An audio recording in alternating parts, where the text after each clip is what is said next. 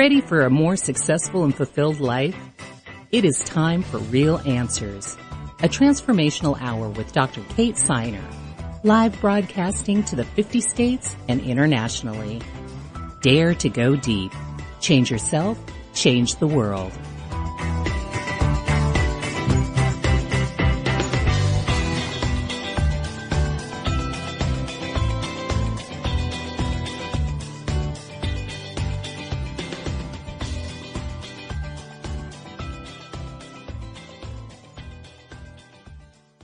Hello, this is Dr. Kate Siner and this is Real Answers and we've been talking about how to set an intention for love.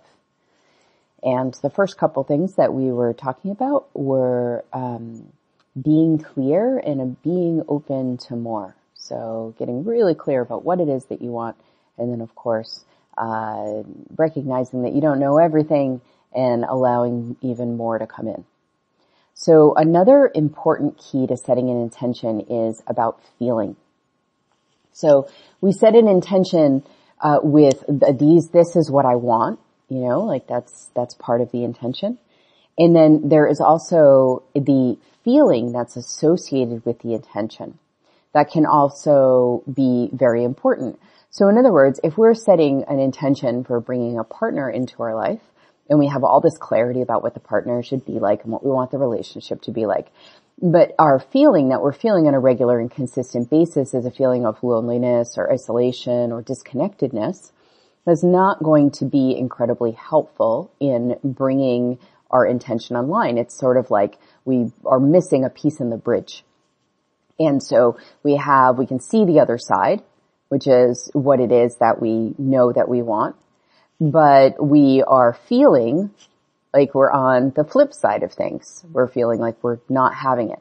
So we actually want to get clear about what the the feeling is that's associated with the intention. So if the feeling is connectedness or partnership or support or love or whatever, then we want to start to learn to hold that feeling in ourselves and in our day-to-day life. So by holding that feeling in our life, it actually helps us move in the direction of our intention.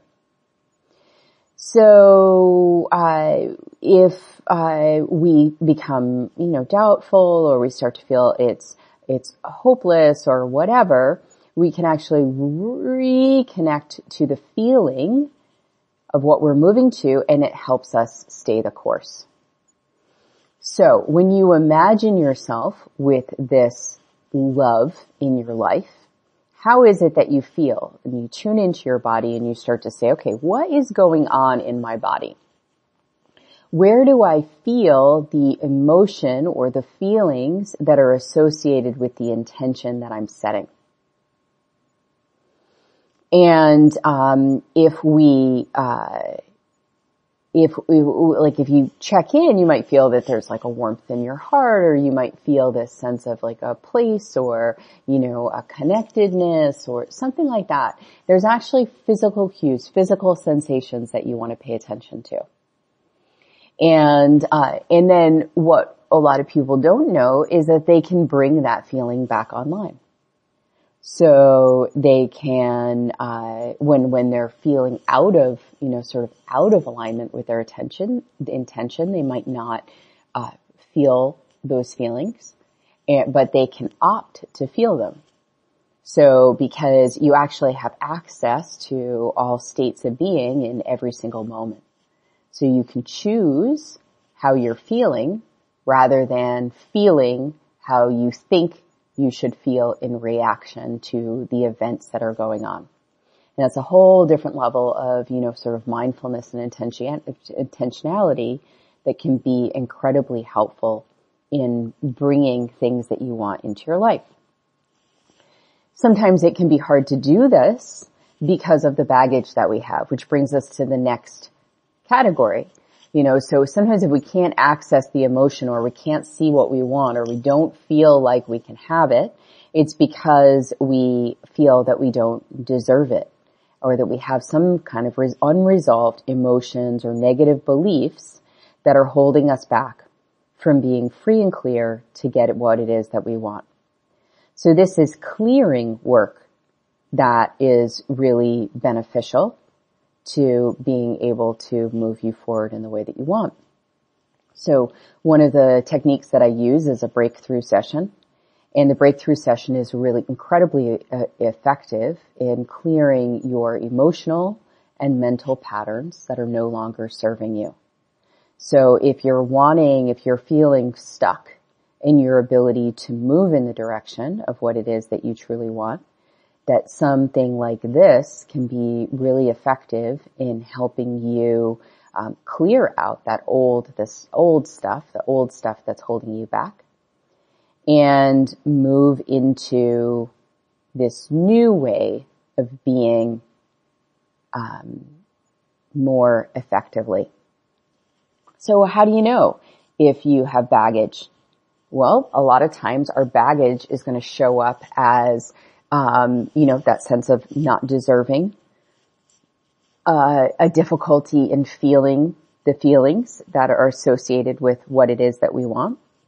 Sometimes people's baggage shows up as not even knowing what they want, like so they can't get clear on what it is that they're they're trying to create for themselves um, because they've got so much baggage in the way, um, or they know it and it just feels impossible. Like that could happen to someone else, but that's not really going to happen to me. I don't have that as an option for myself. So when that is the case, um, you want to look at, okay, wh- how do I need to shift? What do I need to get rid of? A really common place that this shows up in relationship is when we've left a relationship or a relationship is ended in some way. And at that point in time, uh, we can have all of this, you know, heard and concern and um, you know, feelings that we can't have what we want that are up on the surface because we just ended something. We just ended a significant relationship. So, uh, that is another time where it can be helpful to clear things out. Keeping in mind that there's a normal part of the process. So it's normal to have emotions around loss and it is normal to go through periods of doubting or lack of clarity in areas of our life. So we don't want to fall into the habit of trying to get rid of every negative emotion. Sometimes our job is simply to feel what it is that is there up in, you know, uh, you know, our, our feelings of grief around losing a relationship, for example sometimes it's important to feel those feelings and just allow them naturally to run their course. Cause in a healthy system, we'll feel the feelings and then, you know, over time they'll start to dissipate and we'll move on. And that's just like a normal cycle. And we don't need to interrupt that cycle at all. Um, when it becomes like uh, layer at, we like store up like all of the relationships that never worked for us or when we hold on to something for a really long time. So say there was a breakup and then, you know, years later, we're still in this process of processing the breakup and in the pain of it and all of that kind of stuff. Chances are we've been holding on a little bit too long. We've got some other reason why we're not able to clear this you know, limitation or this baggage from our life. So you want to look at it in terms of short term and long term. Short term, feel your emotions, see if you get to the other side of it. If you wind up having, you know, either emotions that you don't feel that you can handle on your own or they last for a very long period of time, uh, you know, negative emotions that last for a very long time, then that's when you would benefit from getting some outside assistance or support and getting rid of the baggage or working on it more deliberately. So we're going to take another quick commercial break here and uh, then we'll be back with more ways that you can set an intention for love in your life.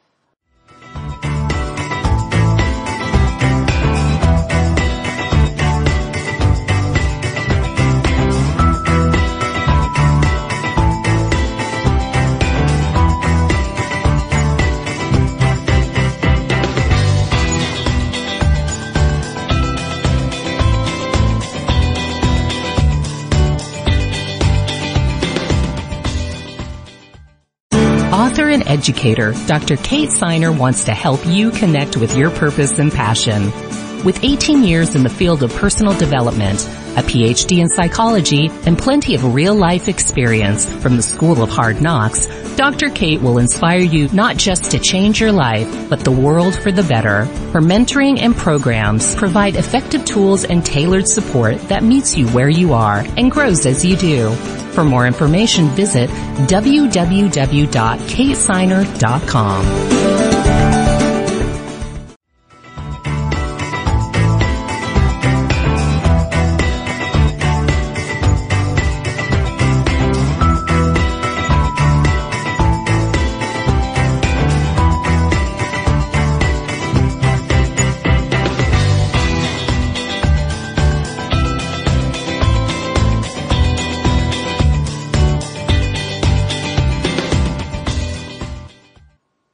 right, this is Dr. Kate Siner, and this is Real Answers and today we have been talking about setting an intention for love. And so uh, last we just talked about the feeling, like connecting with the positive of feeling that's associated with what you want. And then also getting rid of the negative beliefs or emotions that are holding you back from being able to move in that direction. Next on the list is remaining unattached.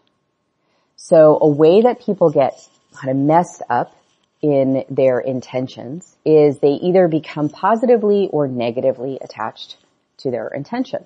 And no matter whether you're positively or negatively attached, chances are the flip side of that is also available to you. So in other words, you can, uh, if you are so invested in having that new relationship in your life, you might be denying the part of you that is afraid of not having the relationship in your life. If you're so afraid of having the relationship, you might be denying the part that really wants it. And, and so when you're trying to remain unattached to the outcome, what it's really saying is clear, clear things out a little bit. Be willing to live with or without whatever it is that you're setting your intention for. And what this does is it, it sets a really nice like ground foundation for you to get more of what you want because you don't have that oppositional force that's there as well. So sometimes people set really big intentions for themselves. You know, they want the love of their life to come in. They want to meet their soulmate. They want to you know, be in that relationship for all time, really big. And then underneath all that is all the reasons that they haven't, they don't have that to date. That also gets activated. And so then they wind up in this push-pull dynamic with their intention. And they may never realize it. So when you start to explore a little bit about why you want what you want, and recognize when it comes from a clear and positive place. And recognize that even if you don't have it at this particular point in time, you're still perfectly fine. And that you can relax into whatever is present for you at this point in time. So that you can, uh, you, that actually opens up more potential for you, opens up more of an ability for your intention to really work its way through your life. Right? So a, a good way to figure out whether or not this is you know, you're kind of attached to your outcome is if you start feeling some kind of pressure or anxiety to realize what it is that you want. If you're feeling discomfort um, anxiousness, like I got to get it now. You know, you you you're you know you're on the scout on the lookout all the time for this love relationship that you want, and you know the idea of not having it is leaving you sleepless at night and and or you know having you kind of feel obsessive about you know your path. Then chances are you've got some attachment that w- is not really serving you, you know, underneath the surface. So you might want to take a look at that. That's going to be, ch- chances are you're going to get at some of that when you clear out your baggage. Um, but it's a, it's a, it's a way of being now. It takes a little bit of practice. So you actually want to practice that state of being okay with both having and not having what it is that you want. Seems kind of counterintuitive to set an intention, be so intentional, so focused on what it is that you want, and then at the same time say, yep, it's okay even if I don't have it. But it works. It helps. So the next way that we can set an intention for love is to learn how to be more receptive. So a big challenge that I see that people face is that they are out into the world with what they want intentionally, but they haven't learned how to receive. So if you put all of your energy into doing, giving, acting, then there is not going to be a lot of space to welcome in what you want. So if you actually want a relationship in your life, you're going to want to both be able to receive love and have the space inside of your life so that a relationship can find a place to live there. And if you're not, if you know, if you haven't created that, then spending some time creating that, what would make my life more receptive to what it is that I want? You know, so sometimes we need to do things, you know, it's like you might need to do things like go on dates in order to meet people, um, and see if, you know, they're a good fit for you. But you also need to take a look at your life and say, okay, well, you know, like, could a partner walk into my life right now? And would there be room? And if the answer is no, then chances are you need to work on a few things. And then the question is, if I had a partner in my life that was willing to show me the kind of love and attention and care that I really want, would that partner, like would I be able to receive it from them? You know, sometimes we trick ourselves and we say, oh yeah, of course, of course I could, you know, of, of course. You know, I want that more than anything else. Why would I be blocked to receiving it? But if you start to look at, you know, are you receiving love from other places? Are you able to accept and open to relationships at lighter levels? You know, in other words, like, are you able to be open when you go on those dates? Are you able to support friendships in your life? Or are you able to take the, the, the smaller doses of love that come your way and really feel them and incorporate them? You know, if the answer to that is no, then you haven't done the like initial steps that are necessary in order to be able to do the bigger steps. Right? So see it as like, um, uh, you know, um, a structure that you're building that you need the foundation, you need the basic level before you can get the advanced level. So start practicing you know, welcoming love into your life in different ways. You know, maybe there's, you know, like once again, like friends and families or, or just the world. Like, can you connect with, you know, love that's around you? Can you, you know, share in relatedness with other people?